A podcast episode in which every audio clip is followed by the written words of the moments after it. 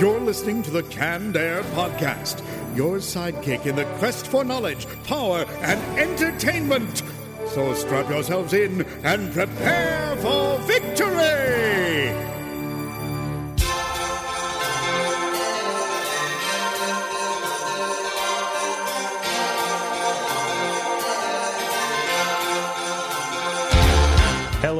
And welcome to a very special episode of Candare, your tribute to comics and pop culture. I am Jeremy Colley. I'm Jack Doherty. I'm Jake Runyon. And joining us today, the very talented actor and possibly one of the nicest guys on the face of this planet. Brought to life Billy Butcherson in Hocus Pocus, the Silver Surfer in Fantastic Four Rise of the Silver Surfer, the Faun and Pale Man from Pan's Labyrinth, and Abe Sapien from the Hellboy movies. Actor Doug Jones. Thanks so much for being back with us, Doug.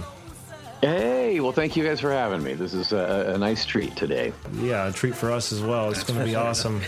Before we uh, turn our attention to Doug and talk to what he's been up to uh, since we last spoke with him, all the way back in 2013, doesn't seem like that long ago. I guess it really wasn't, but uh, It does, it doesn't at the same time. yeah, yeah. Three years, heavens. You've done a lot in that three years, my friend. Well, I don't want to boast. But before we do that, we're going to jump into a very special retro roundtable where we're going to be talking just Christmas in general. Uh, we're going to be talking our favorite Christmas traditions, favorite Christmas either movies or TV specials, songs, and uh, favorite gifts as a child. I think that'll be a lot of fun. So let's just dive right into it with this week's retro roundtable. Okay, people, tomorrow morning, 10 a.m., Santa's coming to town. Oh my god! Happy Give birthday! up or you're thirsty for more. Dinner full! Merry Christmas, you filthy animal. And a Happy New Year. All right, guys, where should we sh- uh, start? I, I'd like to say I'm excited to do this retro because at some point it becomes very fashionable to dislike Christmas. You reach a certain age and all your friends are like, Christmas, that's baby stuff. I love Christmas. I totally always have. I don't see it changing. Maybe when I've got kids of my own and I've got to shell out money for presents and such. But Sure. right now, I'm just kind of stoked to talk about it in a positive way. you know? Right. what about you, Doug? You big fan of Christmas? Oh my goodness, it is my favorite holiday, bar none. And uh, and and not only not only the it's for kids uh, uh, thing, but but it seems trendy and cool to be like, oh, it's so commercialized. I just hate Christmas, right? Oh, Yeah. that, and that's half the fun of it for me. That's the truth. Last year was a very Star Wars Christmas with uh, episode uh, Christmas seven of or Star eight. Oh, coming out. jeez. Duh. Right? I, I succumb to it though. Look around the room. There's tons of Star Wars merch around here. but Of course, of course. well, let's just dive right in with family traditions. Who'd like to go first? Doug, do you have any Christmas traditions that uh, you and your family do? Well, uh, oddly enough, when I was coming up in, in Indiana, when I was growing up in Indianapolis, my uh, uh, the Jones family um, did the basics. Uh, you know, putting up a tree, having presents on Christmas morning. Uh, we were uh, a very Christian family, grew up in a church, so uh, so we do the the New Year's or the Christmas Eve service the night before. Oh, yeah. and. Uh, so the candlelight service on Christmas Eve is one of my favorite things ever to do. Um, when they uh, when they uh, pass out the candles, and then you you uh, you light yours from the person next to you, so every the, the one flame starts the entire congregation on fire, basically. yeah, and I, I remember holding, and, and I had, it's been it had been it had been years since I'd done that um, a, a candlelight Christmas Eve service until a couple of years ago. We, uh, Mrs. Lori and I went to a church out here in California, and they were actually having one of these candlelight services again for Christmas. You know, oh, I've done this since I was a kid. Oh, oh. So I remember, now, mind you, both my parents have passed away, right? My mom died about three years ago. So that's still fresh enough. And here I'm holding this candle, and I had this, this complete flashback standing next to my mother, holding a candle up, singing Silent Night. And we were doing the exact same thing. I'm in the same pose with a candle in my hand, singing Silent Night uh, on Christmas Eve. And I just got overcome with the blubbers. I, I became a mess. So, so that's a tradition that, that actually came back to haunt me in a very, very happy way. You know, you just had a, made a million memories rush back to me. We did the same thing growing up. I had totally forgotten about that. I haven't done that in years. Wow. Thank you for that. Of, of course. what about you, Jack? We didn't really do. I mean, we the the family got together. You either went to one of my two aunts' house on Christmas Eve, and then we did Christmas in the morning at home, and then the family would come to our house for Christmas dinner. Uh, my grandma, she would always make mincemeat pies. Oh yeah. Oh my god! Don't my mom, get me started. yeah, my mom, she, my, well, my grandma's been, she passed away probably about 12 years ago, so those haven't been around for a while. And last year, last year, the year before, my mom decided to dig in and make them. Did she? And oh my god, yeah. Bringing the tradition back to life. Oh yeah, I had to to stop myself from eating them all. 'cause I'm trying to make up for lost time, pretty much. It's the one time a year you're allowed to get away with something like that. Yeah. So dig in.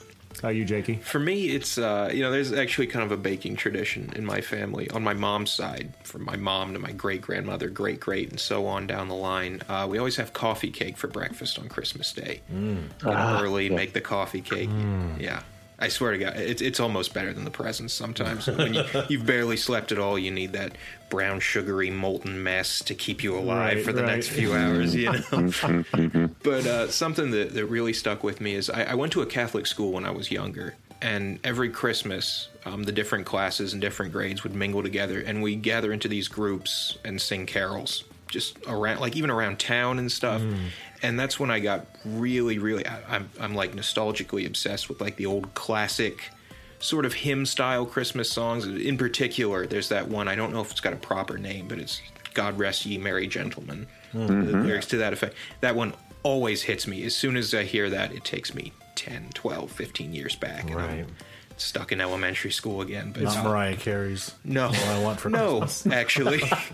In fact, the opposite of that. I love how music can do that. You, you can just hear a song or just a few notes of a song, and it just shoots you Oh yeah, years back. It's, amazing. It's like a shot of nostalgia right to the brain. you Right. know?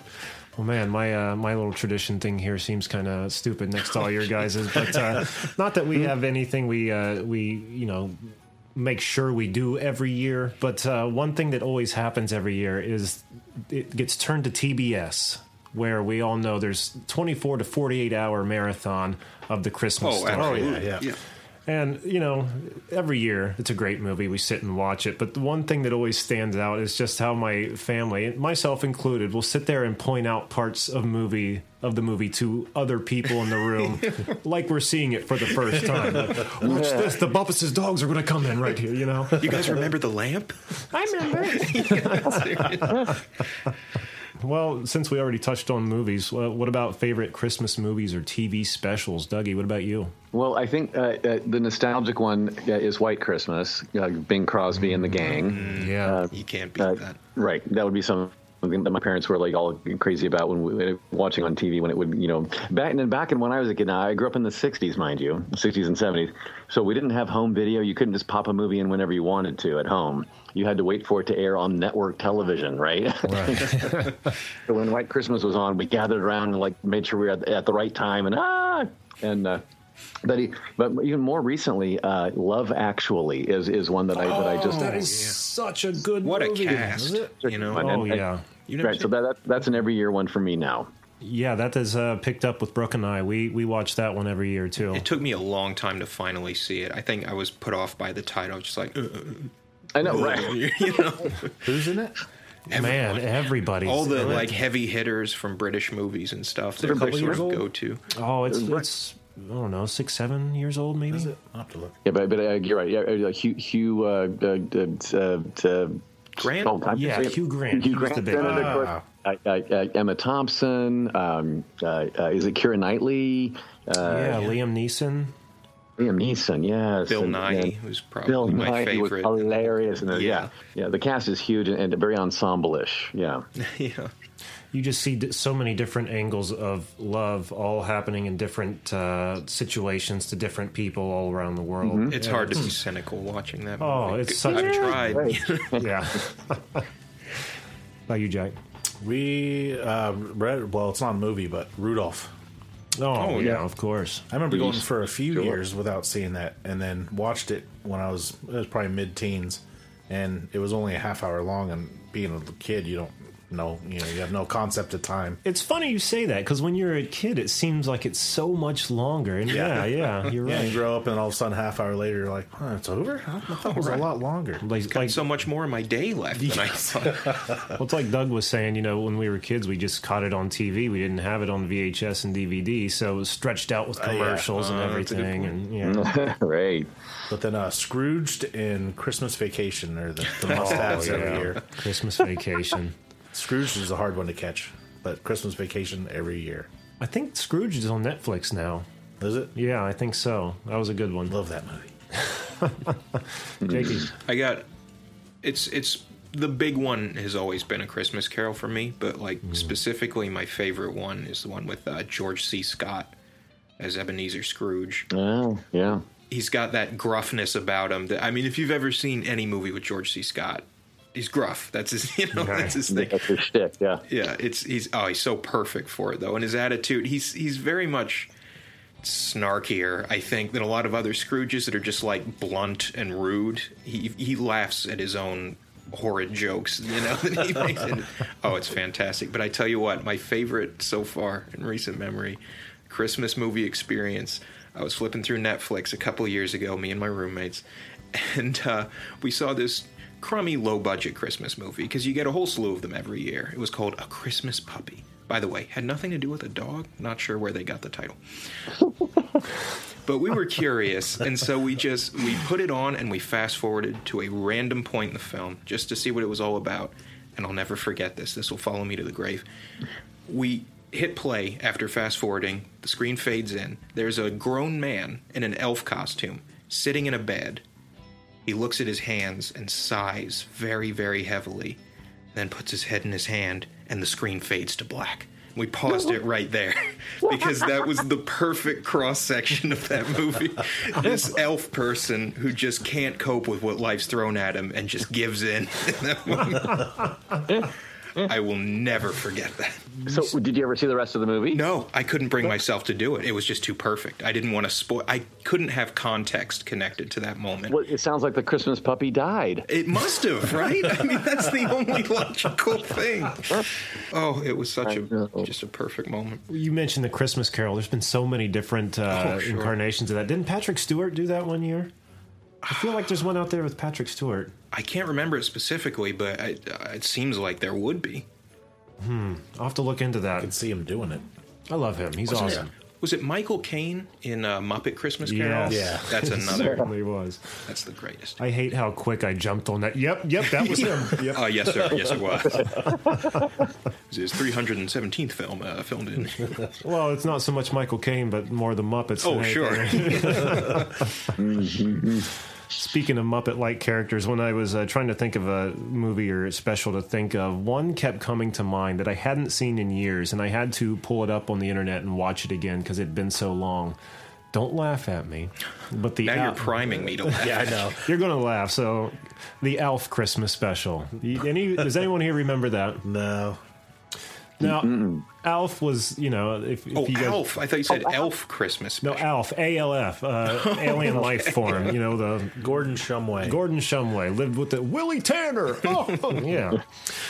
Well, you know the show was very lighthearted and was just just a comedy, you know, from front to back every every episode. But this one, it was an hour long, and it was pretty darn heavy for for Alf, you know. But it starts with the family going out uh, to a cabin out in the woods, no power or anything, a place where Willie had spent Christmases growing up. And he wanted to take his family there to experience Christmas, the perfect Christmas. And they had taken Alf, who hasn't, you know, being from another planet, this being his first Christmas on Earth, he doesn't get the concept of Alf, or of Christmas, excuse me. so, uh, you know, instead of bringing in Holly and Ivy, he brings in what he thinks is uh, Holly and Ivy, turns out to be Poison Oak, oh, gets, gets the family all itching and scratching, tears through all the gifts, not knowing, you know, the purpose of them and gets Willie so mad he throws him out. He's like, "Get out of here! You know we're sick of you." So he stows away in this uh, this guy's truck, who is on his way to the hospital to deliver uh, toys to sick children. So he has to pose as a toy, as not to give up his cover and you know be taken into wherever. Area 51 or wherever you take an alien when you find one. But a um, refinery where they render them down into fossil fuels. the Alf rendering factory, right? what a horrible thing for a Christmas episode. We've lost our way, everybody. But he ends up uh, being given to a, uh little girl, a little girl named Tiffany, who this is her last Christmas. She's a dying little girl, and uh, there ends up being a little touching moment there with them. And uh, you know, on his way out of the hospital, then ends up uh, being stuck in an elevator with a woman in labor, giving birth to this new child coming into the world, and you know, convinces her to name this child Tiffany, the the same name of the dying girl. But yeah, uh, to get out of the hospital, he stows away in this uh, this guy's truck again, and this guy ends up parking on a bridge. He's an old man who's just lost his wife a few weeks earlier, and he parks on the bridge. He gets out and he's about to jump. And Oh, come on. I know, I couldn't believe like how heavy this was. Especially, wouldn't you call it like Alf aimed at children more than anything? Yeah. I mean, anything where you've got that kind of puppetry is a big draw, Right. you'd think. But uh, you know, Alf gets out and you know has a very nice talk with this guy, talking him off the ledge. You know that there's very kind of wonderful life kind of thing happening. But uh, it's just funny because that that little silly special from that little silly alien has uh, really left a mark on me, and it all these years later still resonates. It's funny. It sounds like a traumatic mark. Well, it's the only TV special. I mean, aside from Rudolph and those that's, No, that have really stuck with Yeah, me yeah, all that these makes years sense. later. But and you can see why. oh, sure. All right. But all right. Anyway, enough movies. what about songs? Any uh, favorite Christmas songs, Dougie? Ah, well, well. I, I oh, so many. I, I love uh, I, I love the radio stations that play nothing but Christmas music for the entire month. You know, yeah, right. So, I can't get enough. But uh, but the one the one CD that I still have that I pop in every year that is the inaugural Christmas album for me. Uh, is Mariah Carey's first one, which is called "Merry Christmas." I know, now, I know this sounds like a 56 year old man should know better, but but I, I've had that, that particular album for uh, I don't know whenever the first year it came out, was I was a fan of hers, and uh, and girl can sing. Okay, come on now. That she can. That she can. I apologize for my earlier statement. I, am, I am contrite. That's it. Go sit in the corner, Oh, jeez. Sure. No, of course, the popular uh, tune uh, that uh, gets all the radio play from that album was uh, "All I Want for Christmas Is You." Uh, but uh, but the, but it's her version of "Oh Holy Night" that will that will bring me to to my knees every time. Yeah, she uh, it, she wails and it has a big finish and like so it makes me want to go yes. Christmas! yeah, that's right. That's right. That song, though, "All I Want for Christmas Is You." It If I had a nickel for every time somebody told me that, I mean, get over yourself, Jake. Get over yourself. I'd have a couple of nickels. But, but no, that Gum. Not the good stuff either. Not like Orbit. It'd be like Wrigley's. talking single Jack. drugstore gum that's been there for like ten years. Tiny box of chiclets. There you are. but no, that that song really. Uh, speaking of songs with catchy hooks, I mean that song you can hear over and over, and it just brings you in. And you you had mentioned Love Actually earlier. They do Right. a cover of that song in that They movie. sure do. That's really good. That, that was a good soundtrack too. The soundtrack to Love Actually. Oh, so good. With Bill Nighy's bit. I can feel it in my fingers. Oh yeah, Oh, that's so awesome. That Mariah Carey song is probably one of the. I, I was just doing another line from the song. Oh, he, he had to throw Christmas into that song, the word Christmas, and it didn't really fit. right. That Mariah Carey song is probably one of the, the best original Christmas songs that have been come out for a while. I think. That's a good point Yeah. because every year you get the new truckload of original Christmas Mm-hmm. songs that really don't do anything new, despite not having been a predefined configuration of words. You know, Right. I've discovered that to be a musician, the pinnacle is to get a successful Christmas song. Because if you do, like Mariah Carey, you know, It's got to mean you're comfortable, right? well, Like, that one song is going to play year after Yeah. year after Year year. after year. That's Yeah, right. That's right. exactly. And what was the movie? Uh, I think it was another Hugh Grant movie about a boy where Hmm. he's living off of his uh, the royalties of the, his father's Christmas song years later. His father's been dead for years. I years. haven't seen that. It was a good movie. It was a good movie. I like Hugh Grant. Everybody likes Hugh Grant. Well, come on. There's no- Hugh Grant, You're right. yeah. Man, now I'm thinking of Hugh, Hugh Grant movies here. Music and lyrics. That was another good one. I love music and lyrics. Yeah. Oh, I love that movie. Yeah. I, I can't forgive him for being so effortlessly charming. That makes me mad. Every time a new person I become aware of that's just like cool all the time, like, oh, great. Must be fun for you. We're gonna have to title this episode "Guilty Pleasures." I think. oh, what about you, Jack? The Alabama Christmas album. We used to listen Oh, to that boy. constantly. Year that was, I guess that was a tradition too. Actually, Really? yeah, we man listen to that thing front and back all through the season. I've I never could heard probably it. Sing every song, and not every. I don't. I want to say they're all original too. All Are they? original songs? Yeah, it was. It's amazing. They didn't do any covers on there. Not that I can remember now. No, that's that's that's big right there. I Yeah. think. Have any of them become standards though? That I maybe I I, haven't would heard know? any for no. a long time. Yeah, Poor Alabama. they tried, right? about you, Jakey? All right, this is perhaps the most sacred Christmas tradition of my family. I'm almost nervous to speak of it, lest they find out I'm spreading it, but we have a Christmas album, Dean Martin's Christmas album, Mm, yeah. that is the single most important thing for the Christmas season in my family. I'm not joking when I say we've made copies of the disc and the original is in a safe because we Oh, can't wow. we can't find it anywhere anymore. I swear we must have the last surviving copy. But to me, Christmas is Dino. It's Dean Martin. When he starts singing "The Christmas Season Has Begun," specifically that hmm. song about "Baby, it's cold outside," where he's like mm-hmm. convincing the mm-hmm. girl to stay in with him, which sounds a little aggressive in retrospect. nowadays, yeah. right but it's such an awesome song and it just oh every time it's just it's comfort it's like stepping into a warm bath. Now that i've said that i kind of regret it because i think that's what hannibal says when he stabs his friend. But Always back it's to the still horror very comforting.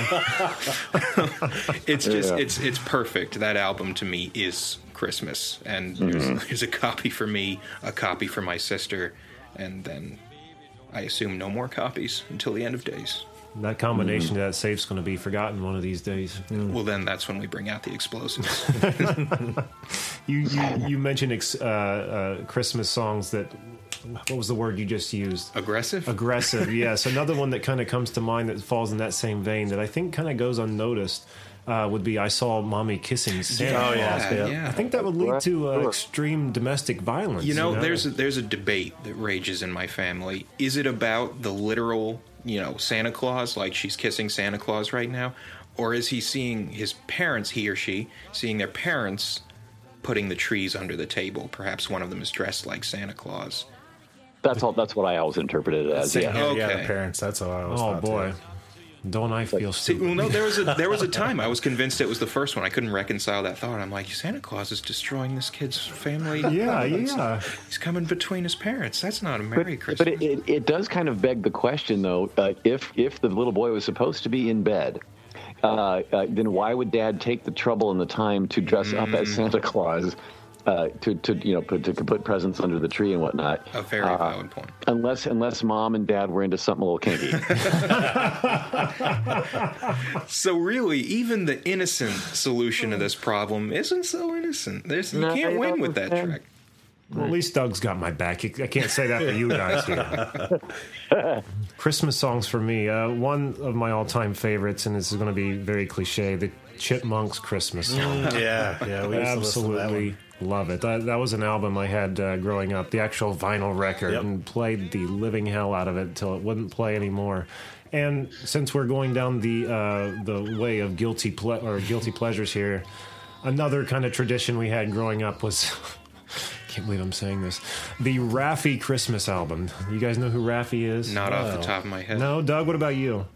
Never heard of the Raffi Christmas album. You ever heard of Raffi in general? Anyone? No. No. Oh wow. I think you're off the hook with this one. Wow, No I might be. There might be listeners going, "Wow, you dork!" But uh, We're gonna see our downloads drop after this episode. Eh? He just recorded a lot of uh, children's albums uh, through the '70s and '80s, and he there was a Christmas album that uh, every year we would go to the library. There were the spindles with the vinyl records on it. We'd pull it off, go home, and listen to it. So anytime I hear that, uh, yeah. But one of my uh, most favorite songs as of recently has been. Uh, the Billy West Christmas song. Billy West being the uh, guy who provided the voice for Fry, uh, the Professor, Zoidberg, and Futurama. He's the voice of uh, the Red M&M. Uh, who else? He's been the voice. isn't he the voice of almost? He's all things that Ren and Stimpy, he was Yeah, the voice yeah. of. Uh, But uh, we were looking at getting him on the show, and when it seemed like it was going to happen, I started doing some research and found in 2004 he had an album out called uh, Me Pod by Billy Grief and the Grief. I get excuse it. me, Billy West and the Grief Counselors. And uh, it's just called I Wasn't Broke for Christmas Time This Year. And it is a freaking good song. It's just about him playing his guitar on the street to raise some money to be able to buy his family the gifts he wants to get them. And, you know, even if you're not crazy about the premise, it's Philip J. Fry singing a Christmas song, you know? So, hard to argue with that. yeah, it's a good song. Uh, a lot of people probably don't know about. I'll put it at the end of the episode, actually. There you go. Oh, cool. Yeah, so uh, you get to hear that.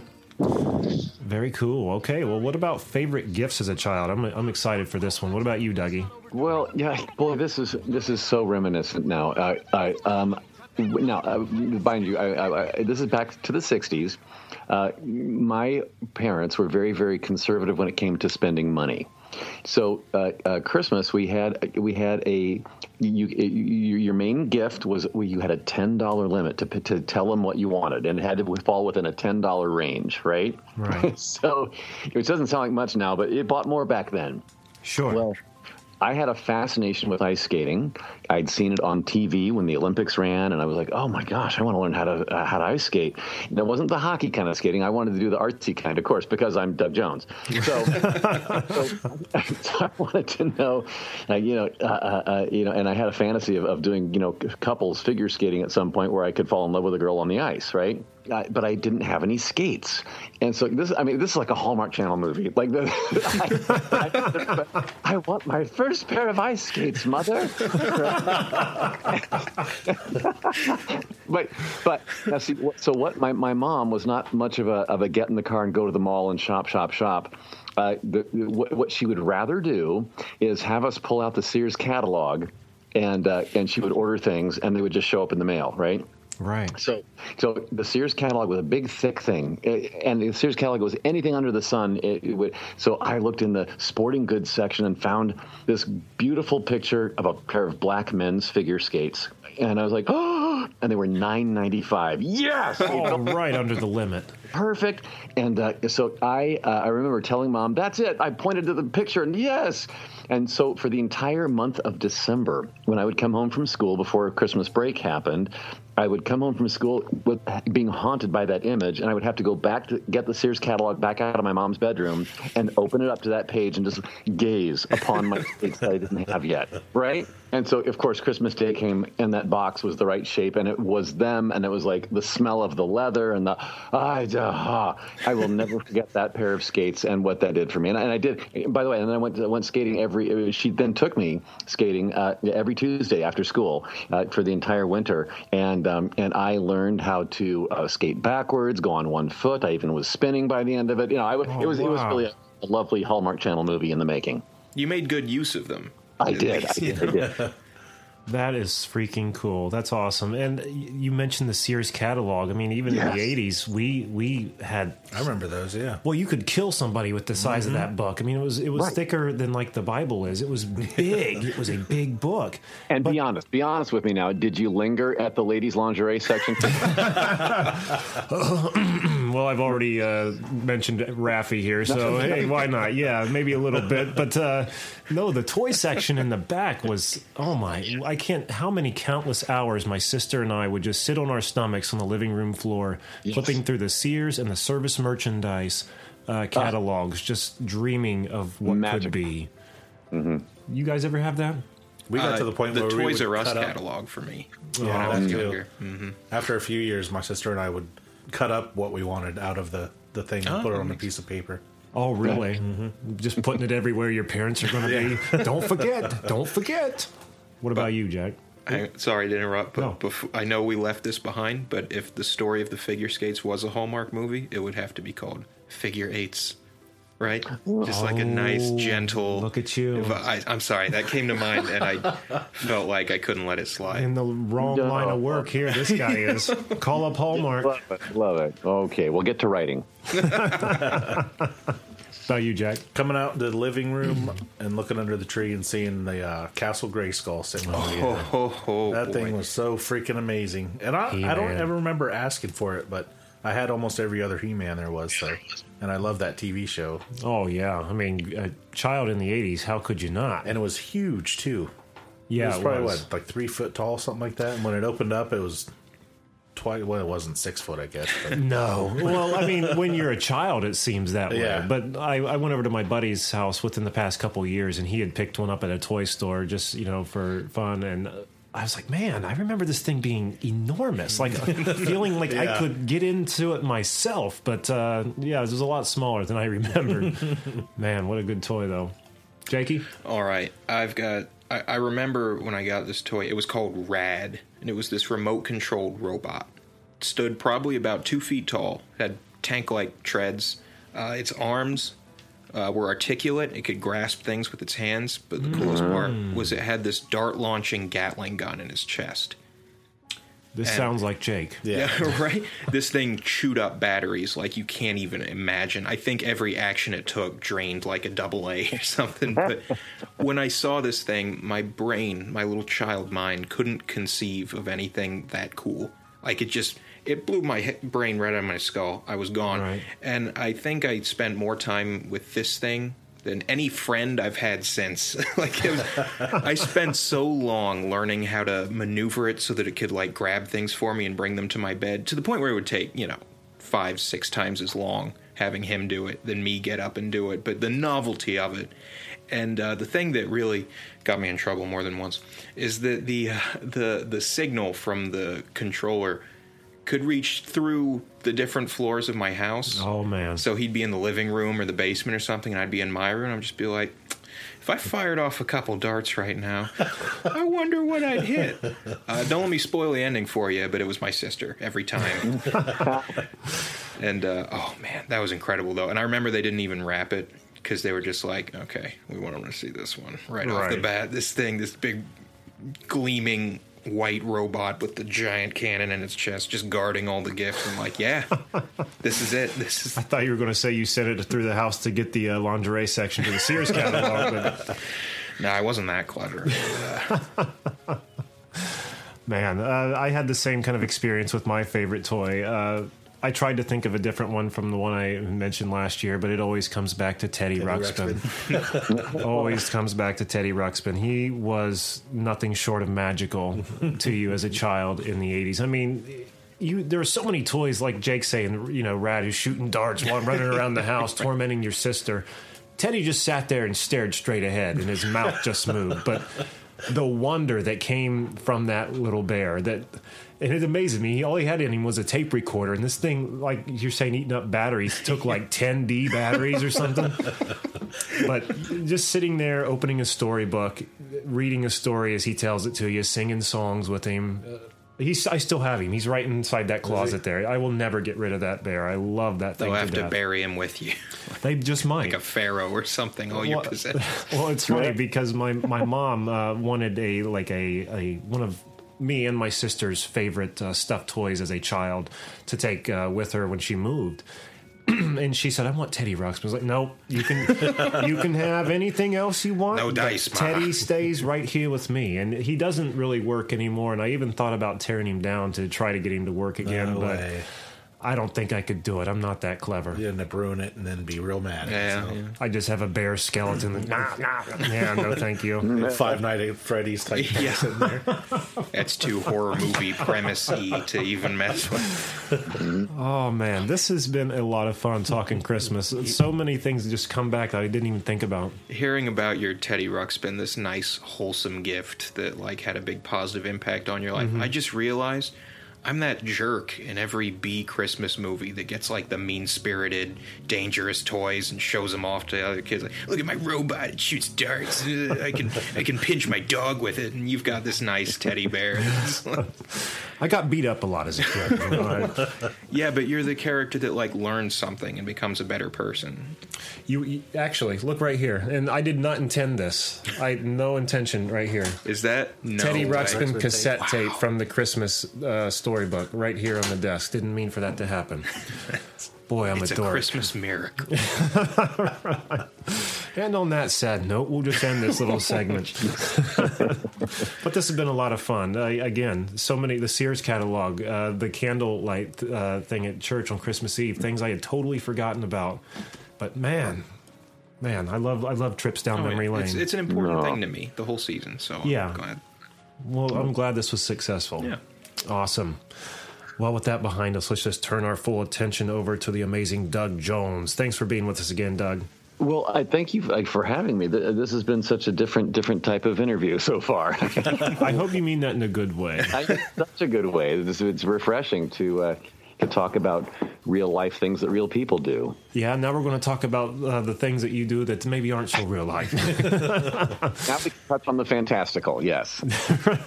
so when we last talked to you in 2013, I think uh, Falling Skies was entering its last season. Uh, correct? Second season, I think it was. Second. Uh, let's see. I Yeah. if I was involved, it was um, I uh, I was on season three, four, and five. Oh, there boy, that am I on. Yeah. So yeah, so in 2013, uh, I think it was the summer. The, uh, season three that I was, which was my first season on the show, would have just been in the middle of airing. I think I was out there during the summertime. I think in, in 2013. It was Or- in May. There you go. So maybe maybe that, that season hadn't started airing yet. It was a summer. It was a summer show on TNT. okay, I was way So- off then. It was 2014 that year. 'Cause we started the show in October 2013. Oh, you're right. So it was May 2014. Yep. Well, there you go then. I, yeah. So so uh, season four was about to start airing. There you go. Okay, I was. So, uh, so my, and my character uh, was the the nice alien Cochise on the show, and um, I, and uh, great time. So we yeah then the we knew going into season five that it was going to be our last one, and so that ended up airing last summer, uh, 2015.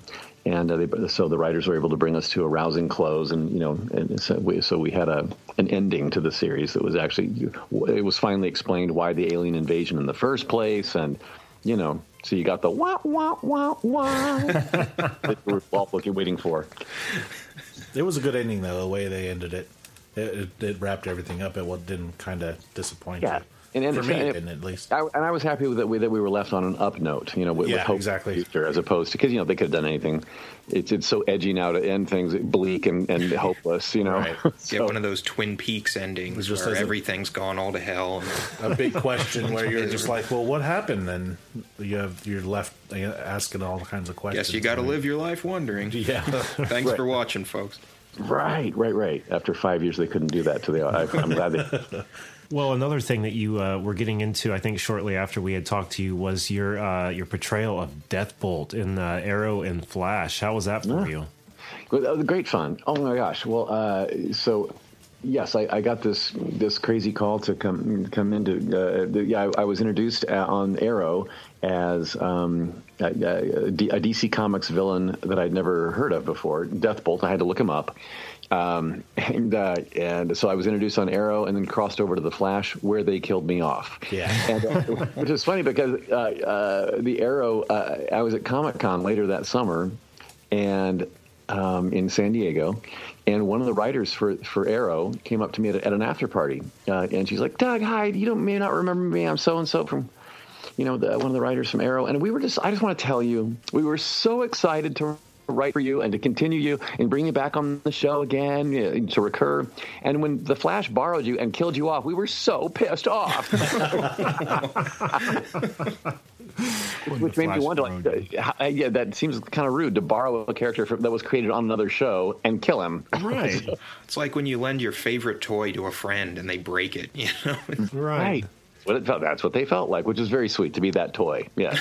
I know I was upset because all of a sudden there's a big action scene, and then Doug gets frozen to death, and that was it. It just seemed kind of out of. There was no like big build up to it. It was just like psst, Somebody oh, was oh, late Oh my for god, what happened? yeah, right, right, right. But, but but between bet- between an episode of each of those shows, I got to meet and work with you know the entire cast of both of them. It was really great fun for me. They they're just such great people, and uh, Steve Amell is great, and uh, and uh, uh, on the Flash. Oh, what, what's the, what's his name again? The kid that plays Flash. Um, Grant Gustin. Grant, Grant Gustin, yeah, yeah, great, great, great. Everybody's so happy and and, and uh, happy to be alive. And you know, it's, it's when you guest star on a TV show, it's easy to feel like the the the guest who's late to the party, kind of a thing. Like you know, the, or the country cousin that's been invited in for for Thanksgiving, but but, but you know, but uh, but you're not really a part of the family. Uh, but the, both of those shows were very very inviting and, and, and welcoming to me. So was, I, I felt good. Now, did you find it at all challenging playing the villain? Now, typically, when you see you in villain form, you're covered in makeup and prosthetics. This was just bare bones Just my face. Dougie. Yeah. Would you Yeah, find that uh, any more of a challenge? Well, kind of. Uh, well, because when you- when you want to place when you want to go over the top and, and chew the scenery, right, uh, and be like and be a villain, uh, it, it, it gives you more excuse to, to go over the top when you've got rubber on your face and you're hidden behind like some creepy mask. Uh, but when it's just you, you do take a chance that like, well, if this is, doesn't work or if this is too much. Uh, it's going to make me, Doug, look like a fool, right? I'm not going to make the creature look like a fool because I'm not a creature. Uh, so, yeah, so you take that chance, but. Uh, but I don't know. I've I've often said that when you are doing uh, once once you when you're known as the guy who wears lots of prosthetic makeups, and then, the, then you get a role here and there that, that doesn't have any makeup on, and you're just you're just a guy in a t-shirt. It feels like walking out of the house in a speedo, right? Like I'm so exposed right now, right? Kind of vulnerable, but uh, but by the time you know, but but uh, but the by the time you're done, it's you realize, oh well, I, it's really I was going to the pool anyway, and everyone else is in a speedo too, so we're, we're fine, right? Can I get that on a T-shirt somehow? What a picture- Actually, we just need a poster of me in a speedo. I think that's all you need. we'll be waiting. I hope you make good on that. Well, yeah, we'll give you the address here when we're done. oh, now, another project uh, that hasn't come out yet, and I'm very curious to find out when it does, was uh, you were cast as Count Orlok in a uh, remake of the 1922 Nosferatu. Probably my favorite film of all time. Oh, yeah, our boy Jake, you're a big fan. Nosferatu. That's my thing. That's what I'm all about. And successfully funded on Kickstarter was that was amazing to hear too. Can you tell us more about the project? Yes, uh, it, uh, completed but not out yet. Um, and I say when I say completed, I'm using air quotes because there there is uh, post production is a long process for this one. Oh, sure. Um, uh, uh, yes, we did uh, filmed Nosferatu, and I was able to play the title character, also known as Count Orlok, and um, I, uh, it- which was a dream for me. I've been wanting to play Count Orlok for decades. Um, I've been asked in, in interviews for years and years, like, is there a character you haven't played yet? Of all the fantastical things you've been, is there one that you haven't been able to do yet? And I've always said a classic vampire in black and white, even not a sparkly one because I'm not pretty enough, but I, I, you know, right, like a, a classic old time one. Uh, yeah, but but me, and, and I was leaning toward Nosferatu because. Uh, he's hideous and he doesn't know it. And I love that because that's kind of how I've lived my, my life. You know what I'm saying? Oh man, beating yourself up, this, is Dougie. where, this is where you tell me I'm pretty. Come on, guys. You're so pretty. I just thought it was implied. Why do you think we want the speedo poster here? Oh. so, so anyway, so this has been a, a love of mine anyway. Well, uh, uh, yeah, then the director uh, who directed this this this remake is um, uh, David Lee Fisher, and this is my second movie with him. The first one we did back about ten years ago. Um, which is was a remake of The Cabinet of Dr. Caligari, Which was another wonderful. silent film. Yeah, uh, and and Caligari was from 1919, German expressionism, silent film, and it was one of the first horror films like ever. I think uh, that had a, a killing machine in it, and that was me. I was Cesare, the the somnambulist who did the sleepwalking and killing. Uh, and um, so what he did back then with the the Cabinet of Dr. Caligari was uh, what, he, what he called a remix. It wasn't a remake. We called it a remix because he used elements of the old film. He created backdrops off of the old movie uh, by collecting all the information digitally uh, for each scene and then filming us on green screen and plopping us into the original film without the other actors, uh, the old actors in there, right? So so that's that's where the remix uh, title comes from. Is that uh, you, you're watching the old movie with new people in it, and um, and with, with the added with the added benefit of of sound and dialogue. So uh, so, but he stayed very very true to the original s- story and script because uh, he just wanted. Because it, because it, he didn't want to reimagine it, he wanted to uh, uh, uh, make it again with but with the, the added information of dialogue. So, because you know, in old silent movies, people are shaking their hands around a lot, and and you, you, they're talking for five minutes, and all of a sudden a, a dialogue card comes up that says "Yes, mother," and wait, that's right. So, so this uh, with with the dialogue written out, it's like he's, he he basically just answered questions that you might have had about the original film. It's not a re a redo, you know. So, uh, so when he called, and that was a, a, very successful DVD release that we had back in 2005, and um, uh, and I think I think it's actually playing now on the YouTube in its entirety for free. If you look up the Cabinet It of Dr. Caligari. yeah. Caligari. 2005. Uh, you'll be able to see. I think you can see both of them on YouTube for free. The the original 1919 and our 2005 version. So with that in mind, David Lee Fisher, the same director, calls me up one day uh, a couple years ago and said, "Hey, crazy idea. If if you don't want to do it, neither do I. But uh, would you ever want to? Have, you- heard of the movie Nosferatu? And would you want to play? I'm like, have I heard of it? so yeah, so I went nutty cakes, and uh, and and I, I was just telling him, you know, I would practically licked his face over the phone, saying, "You have no idea how much I want to do this." Yeah, so it's been a dream of mine. So, so we did it with the. sa- He said, "Well, here's the deal. I want to do it with the same process we did Caligari. So it'll be a remix. We'll use the old film and put you in it." And he said, uh, "But technology is ten years better now, and uh, and with that Kickstarter campaign, we had a we had a more of a budget than we, than we did on the first movie. Um, so um, and we also had some private investors that kicked in as well, and uh, so it was uh, it was really a very very sweet uh, movie shoot. And I was also able to." Pull in uh, the leading lady of the of the movie, um, w- which is the object of Nosferatu's desire, uh, the, the young lady that I wanted to suck blood out of, um, is played by is played by Sarah Carter, who was also on Falling Skies with me. And, nice. uh, because I, I knew her well enough to know that her intensity and that she would get she would get what we were doing. Uh, I had her meet David Lee Fisher, and they hit it off, and she's now my co-star in the movie. So I'm really, really just uh, more excited about this one than I've been about anything for quite a while. Yeah. And as far as a release date, is anything uh, in canon for when that's coming out? Isn't that a good question? Yeah, I, I think I think now I think now what David tells me recently that we have a uh, has he's editing and doing the visual effects is what's going to take the longest time. Uh, uh, that he's finding that we need to have a couple of shots we need to go uh, pick up some additional photography to fill in. My availability has become a problem. So uh, because I just finished a movie and I'm about to start a TV series next, so uh, so it's finding the right time to to get in and, and do that additional photography and keep his editing going. And so I, I, I owe him a phone call to figure out where we're at with all that. But but we were hopeful uh, sometime in 2017. Let's hope. Oh, I can't wait to see it. You know, I've, I've used the expression "I can't wait" before. I'm starting to realize that I could wait up until this point because this is such a perfect. I can't even imagine a better combination of things. I, I love Nosferatu. I, I love German expressionism. I love the 2005 Caligari. It, you know, it calls to mind like um, uh, Giorgio Moroder's uh, Metropolis is kind of not a remake, but sort of a, a reimagining of certain elements, putting a personal touch on something like that. And I, oh, I just think it's all fantastic. I really can't wait to see this. Thank you. Yeah, no, yeah, he was a dream role for me. Thank you.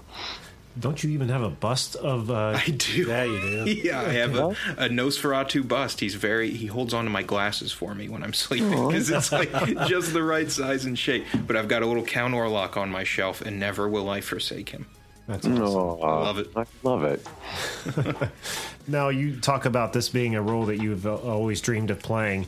That when we last spoke with you, another role you had uh, mentioned wanting to play very bad was Jack Skellington. Any any leads into that as of yet? No, no, no. That that's just been something I've been saying in interviews. I, and that would be a live stage version I'd like to do if I if I because I've never done Broadway and, and I think you know if if uh, that would be uh, just on my bucket list to, to be on the Broadway stage at some point. Uh, and wouldn't that be the perfect show to do if Oh, it was yeah. a, a live stage version of, of uh, Nightmare Before Christmas? Well, I would love to play Jack Skellington, but yeah, no, no advancement on that so far. Ah, well, that's a shame. I don't know. I feel like they'd need someone who has a mastery of, of body language and being able to convey their character. I'm being sarcastic. We're talking to Doug Jones. I want to make sure the joke lands. Yeah. Oh, you're saying you're not sure it's me, really? Yeah. You saw our eyebrows start to raise. Like, what are you talking about? Abort, abort joke.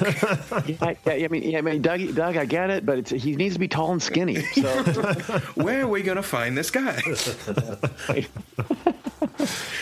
Now you had uh, mentioned just uh, finishing shooting a movie, and I'm assuming that was the uh, Shape of Water, the uh, Guillermo del Toro film, where you're going to be playing another creature of some kind. Can you uh, give us any details on this movie? Yes, I can wink, wink, nudge, nudge a lot on this one. boy. Um, Nice. Um, yeah, no, uh, The Shape of Water is, uh, uh, I, I, again, in, it's in the Nosferatu uh, bucket for me, as in, I am so excited about this movie. Um, uh, this is Guillermo del Toro uh, going back to his more indie feeling roots, uh, making the movie that he wanted to make uh, without a big studio telling him how to make it. Um, uh, and so it is going to be distributed through Fox Searchlight. So Fox Searchlight has been very, very good to him. They basically gave him the budget and backed away and let him make his movie. So I'm really excited about that. It's been a while. He he hasn't had this kind of creative freedom and this uh, uh, in a smaller scale movie since Pan's Labyrinth. Uh, you know, since then it was uh, you know uh, he had been working on The Hobbit for a bit. He'd been working on At the Mountains of Madness and and then finally uh, Crimson Peak or Pacific Rim and then Crimson Peak. Um, so and those are all big big big big big right so for him to, to take a scaled back budget and and to work on a, on a film that has artistic merit and and uh, and story and heart uh, uh, that's what that's what the Shape of Water is. Um, it is uh, kind of a historical piece. It takes place in 1963, so it has a Russian Cold War sort of backdrop to it politically, and uh, and I am the only creature in the film. It's not a sci-fi movie. It's not. It's not a, a horror or or um, a fantasy genre film. It is a slice of life history piece of history, 1963 period piece, uh, real life thing. And I'm a real life creature that was found in the Amazon River, and now I'm being tested in a U.S. government facility in a secret underground plant somewhere. Right. Oh, wow. So with that is so it uh, uh, so with that that's that's your backdrop and that's what's going on. So I so my character, my creature is is this sort of a, fish man. He's he's found in the water. So yeah, and the, hence the name of the movie, The Shape of Water. Um, uh, and the, the title will come will make sense to you once you've seen the film. Uh, but um, uh, with this government testing facility, the cleaning lady there is played by Sally Hawkins, and you're really seeing the entire story through her. Uh, the audience will, will she's she's your main character of the story. So the cleaning lady at the facility. So it's kind of this underdog person who's very meek and mild and shy, and she ends up kind of falling for me uh, when she comes in to clean up around in the laboratory that I'm being tested in. So we we end up having a a, a, private off the off the clock relationship where she comes to visit me, and uh, and so uh, her her best friend on the cleaning crew, is played by Octavia Spencer. Um, our two um, lead scientists in the story, uh, the good guy scientist, is played by Michael Stuhlbarg from uh, from Boardwalk Empire, and you've got and you've got our bad scientist guy, who's our our mean bad guy of the movie, kind of the nemesis who wants me dead and doesn't want to have to do this project. Uh, he is played by Michael Shannon. Oh, Amazing, amazing. And we also have, and then of course, uh, Sally Hawkins uh, lives in a, a rundown apartment building, and, and her her uh, the the older gay neighbor. Uh, every movie has to have one. Uh, it's played by Richard Jenkins, who is another dyed in the wool uh, amazing actor, uh, with decorated for many decades. So we, we had a, a stellar cast. I mean, almost everybody in the cast was Oscar nominated except for me. So, uh, so I was in really, really good company. And uh, and the story is, uh, it's a, there, there is a romance that, that develops between this cleaning lady and this creature. So it has it has it has the smackings of a classic Universal monster movie, eh, like the creature from the Black Lagoon or, or, or even King Kong, right? Where you've got like a a, a, a, monster and a and a and a young ingenue that are and and but there, there's an attraction, but can love actually happen? So that there's the question that will be answered when you see the shape of water. Um, and and it was you know it's really it's such a beautiful layered story. Every character has has such layers of, of, of, of story to each one of them, and when it all comes together, it's just uh, oh, it's it's Guillermo del Toro at his absolute finest. Oh man, I cannot wait to I'm see so them. completely sold. I Oh, mean, I'm yeah. sold three or four words in, but to hear the rest of them, I, Yeah, well, thank you. And this this will be coming out uh, in theaters uh, around this time next year. So uh, uh, expect it for like later in the year, like in the fall. Because I, I, I can guarantee you, it'll be up for some Oscar consideration. fantastic. You're going to get your Oscar, Dougie. Well, not me, everyone else, but, but uh, no, you heard it here first. yeah. 2017 predictions right here on Canned Air. Yeah. There you go. And uh, yeah, no, in, the meantime, if, I, if I'm if I'm in promotion mode of upcoming movies, I, I can tell you about what's coming up. Uh, the next thing you can see me in, uh, which is January 13th, Friday the 13th. Um, uh, it will be the the nationwide release of uh, theatrical release of The Bye Bye Man, and in this I play the Bye Bye Man. so uh, that, that's a uh, more of a of a um, uh, you know more of a cl- uh, uh, cl- horror film in its true form. Um, uh, there are some. Uh, it takes place on a uh, on a college campus with some pretty college kids, uh, and you can't have a horror film properly without the pretty college kids. And uh, so. So that's who I terrorize, basically. And um, the poster, if you if you want to do a search out there, if you go to the YouTube, you can see trailers for the Bye Bye Man. And uh, our the, the the the theme or the the catchphrase, the line of the promotions is, "Don't say it, don't think it, don't say it, don't think it, don't say it, don't think it." The Bye Bye Man. so basically, if you say my name out loud, I will show up. Uh, and um, so, yeah, so our lead actor Douglas Smith is the one. He's the college kid who makes the mistake of saying my name out loud when he reads it etched in the bottom of a drawer in the apartment rental that they're, that they're the house that they're renting uh, off campus. And uh, so then once he says it, and I, I become unleashed uh, in his life, um, I'm kind of a silent villain where I show up and make you self-destruct and make you do all of the you know you seeing hallucinating things and you're not trusting your friends and then you end up turning on each other and and then once he says my name to one of his friends now they've heard it now once they've heard my name now now I can attack them as well in the same way so I kind of start so I, yeah, so I, I infest this household of college kids, and um, and you get to carry uh, watch their story. Now, uh, fun little little tidbits about this. Um, we have some supporting roles that are kind of um, know, with high profile actors, aside from myself, of course. Uh, uh, but the uh, the the head uh, the police lady, the the detective that is assigned to this case to find out why where all the killing is coming from in this town, uh, played by Carrie Ann Moss from the Matrix movies, right? Wow. Yeah, and we, and then we also have uh, and now then once Douglas Smith finally figures out that he tracks down and does some research to try find out where I come from, what my backstory is, what my leg- leg- legacy is. Uh, he finds uh, he tracks down to the the widow of someone who was you know, haunted by me decades ago. And that widow is the one who explains to him who the Bye Bye Man is without saying his name. She never heard his name, and she won't. Right, so that's why she's still alive.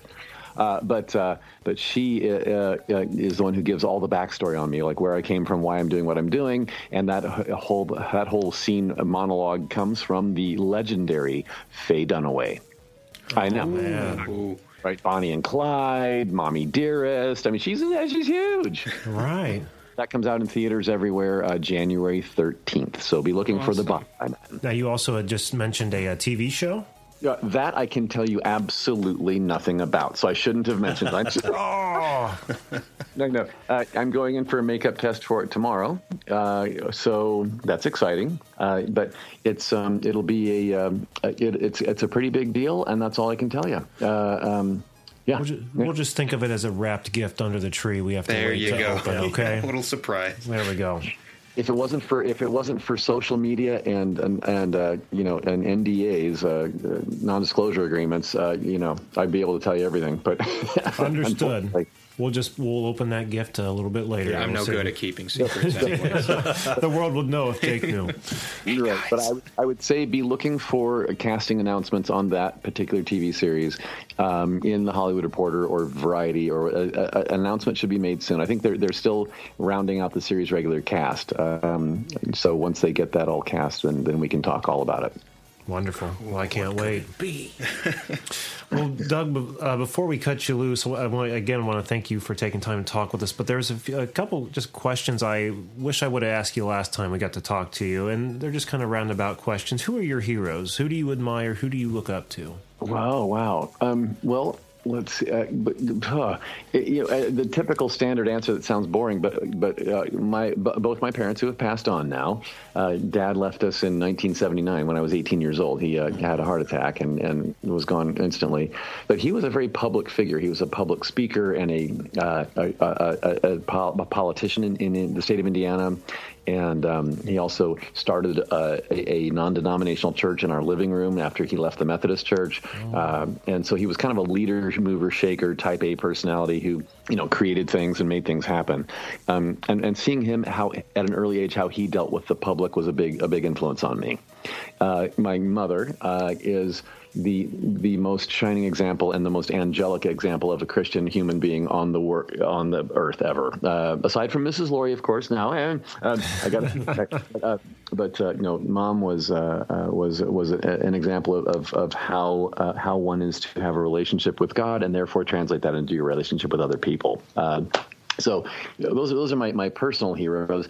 And when it comes to the showbiz, uh, the people who influenced me that I look up to that I kind of like uh, learned from, I guess, without realizing I was learning from them, just watching them and being entertained by them would be like the Carol Burnett's, the I Love Lucy cast, the, sure. the uh, Dick Van Dyke, uh, uh, uh, Don Knotts who played Barney Fife, right? Um, yeah, you've got uh, you've got uh, Bob Denver as Gilligan. You've got um, uh, uh, uh, Gomer Pyle. Um, Jim Nabors, right? Yeah, uh, Jerry Lewis, Danny Kaye, anybody who was a little bit goofy that- with all- on TV or film back then uh, was was kind of who who validated me. Like, okay, so if I'm not a mainstream cool guy who's good looking and gets all the chicks, if I'm not that, there's still hope for me because these guys are making it work on film, right? Right. Yes, there you go. All the makings of Doug Jones and all these people right here. That's awesome. You look at all of them and you have to smile. Yeah, If, Yeah, if that's not a big deal, I don't know what is. Yeah, exactly. well, one more question for you here. Uh, for uh, people aspiring to get into the field you are, ex- aspiring actors, what advice would you give them? Um, first of all, I would say uh, be good at what you do before you try to sell it. So uh, most young actors, their first question is, you know, they want to know phone numbers and names of people that can help them, and you know, well, how do I get an agent, and how do I get you know seen by a producer, and ugh. Um, that's business talk, and that needs to come after you have a talent to sell, right? So. So, uh, and, and many many actors jump the gun. They they get that backwards, where they they want to get all the contacts and all the information first, and then oh, you have to have talent. You have what? So, uh, so so being good at what you do. Every actor is different. If that means acting classes for you, if that means that means getting out and working in the real world. And uh, every actor takes things in and, and regurgitates them differently. Um, whatever inspires you or, or educates you, uh, do that thing. If that means if that means uh, getting involved in student films for free, doing shorts with your friends, uh, uh, doing some little silly web series with your camera at home for YouTube, uh, doing live stage productions at your local theater, at your civic theater, your your community theater, um, all that is, is good training ground if you, that you don't have to pay classes for or whatever. But, but if you're a class, good class taker, then do that too. Um, but uh, but once you're good at what you do, I think then um, uh, then getting that talent in front of somebody who can do something for you, and that's where you would do a showcase for industry talent. Um, industry uh, uh, uh, people like like casting directors, agents, managers, that kind of thing. Um, so finding a way to do that thing in front of somebody who can help you or finance you or represent you um, or hire you, uh, but. But and that, that would, would not include another actor, which I get I get asked all the time by young actors. So can you put me in one of your movies? And I'm like, well, I can't put myself in my movie. So, so uh, yeah, so it's like asking a truck driver for a truck driving job. He's not the one who hires. Yeah, right. So, um, so uh, uh, yeah, I think barking up the right tree with talent to back you up is is is that there, there's your uh, your very short answer. Very good. Well, Doug, this has been amazing, and I want to thank you so much for uh, spending Christmas with us. Uh, I can't think of a better person to spend Christmas with. No, this is great. No, yeah, right. We, we we were holding hands around a tree and singing, weren't we? Yes. Sweaters, eggnog, fire going there in the The whole corner. nine yards. Can't you hear it? Can't you smell it?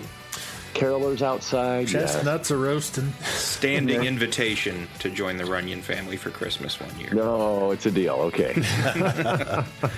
Jack, what do we have on the website? Go to cannedairpodcast.com where you can see show highlights, guest info, listen to the show, follow us on all our social media, visit the Hall of Heroes and see the Wall of Justice.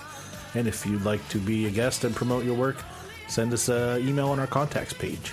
Don't forget to find us on Twitter at CannedAirPod and on Instagram at canned underscore air. And you can watch us on YouTube. Uh, Jack's been putting the shows up there, another medium to listen to us. And there's a little something to look at there while you're listening, right? Um, and I invite you guys to go back to uh, episodes either 29 or 115 when we first talked with Doug. I replayed the interview in episode 115 when we were uh, just getting our start interviewing people. Not that we're seasoned now or anything, but boy, Doug, you were awful nice to humor us in those days. So thank you so much. Oh, it was such my pleasure. and uh, we're going to be taking next week off in lieu of the holiday. But uh, I'm going to be replaying an interview we did for our second Christmas episode we did with uh, the late Yvonne Craig. It was one of my all-time favorite episodes. We had a great time talking with her. So stay tuned for that next week. Uh, we'll be putting that up, and then we'll be back in 2017 with some new episodes. So until next time, I am Jeremy Colley. I'm Jack Doherty. I'm Jake Runyon. And I am Doug Jones. Thanks for having me. Thanks for listening, everyone.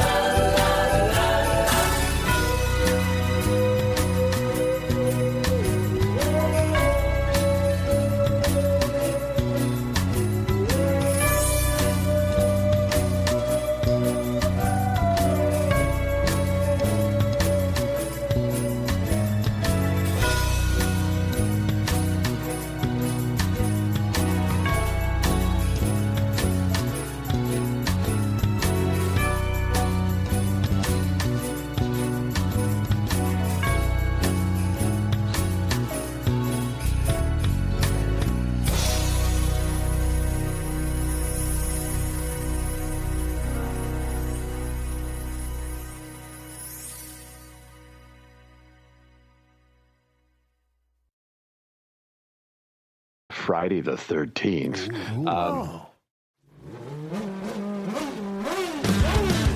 I'm Bruce Martin, host of Pit Pass Indy.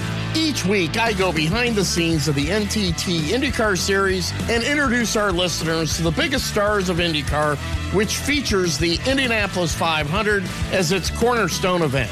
The men and women that compete in IndyCar may be the bravest athletes in all of sport, as danger lurks around every corner. They are able to look danger in the eye without flinching. That is why the NTT IndyCar Series features the best racing on the planet. Join me every week as we talk to the stars of IndyCar, including the legends of the Indianapolis 500 on Pit Pass Indy from Evergreen Podcast.